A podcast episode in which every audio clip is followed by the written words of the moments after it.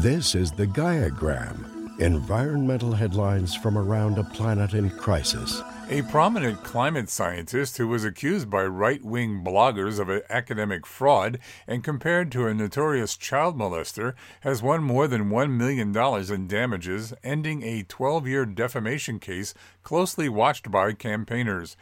Michael E. Mann said in a statement that he hoped the verdict would send a message that falsely attacking climate scientists is not protected speech.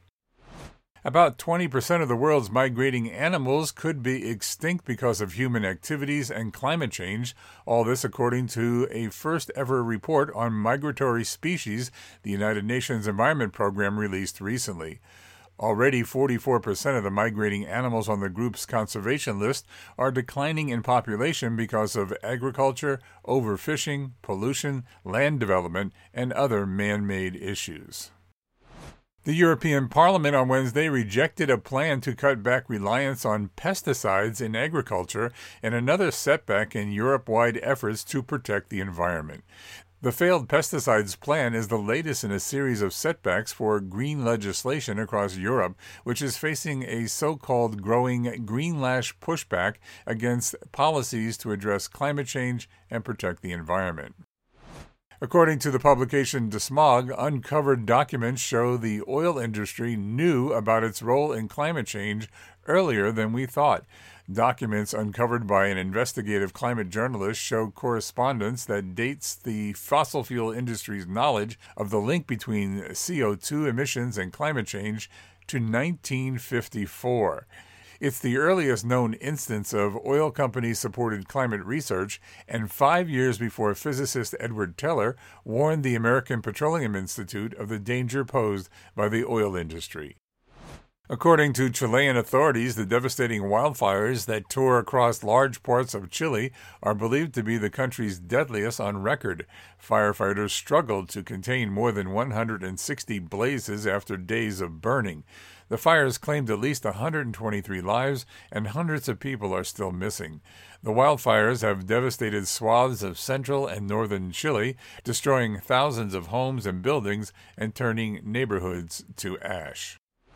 According to a White House news release, the U.S. Departments of Transportation and Energy just announced $325 million in new funding to help public electric vehicle charging more accessible nationwide. This influx of funding will fix up to 4,500 out of service chargers, install new chargers in underserved areas, and reduce battery costs. The release reported that there are over 170,000 publicly accessible EV chargers in the United States. The funding is part of the White House's plan to raise the total to 500,000 by 2026. In the first four weeks in office, the new Louisiana Republican governor, Jeff Landry, has filled the ranks of state environmental posts with fossil fuel executives. Landry has taken aim at the state's climate task force for possible elimination as part of a sweeping reorganization of Louisiana's environmental bureaucracy. The goal, according to Landry's executive order, is to create a better prospective business climate. While the United States and other countries have vowed to move away from fossil fuels, Landry is running in the opposite direction.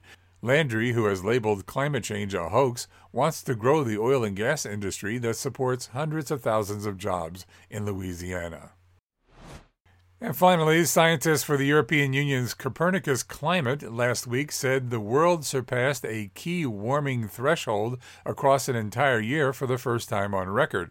The EU's climate monitor said the data reinforces the need to rapidly reduce greenhouse gas emissions in order to avoid the worst of what the climate crisis has in store for us in the future. This was the Gaiagram environmental headlines from around a planet in crisis.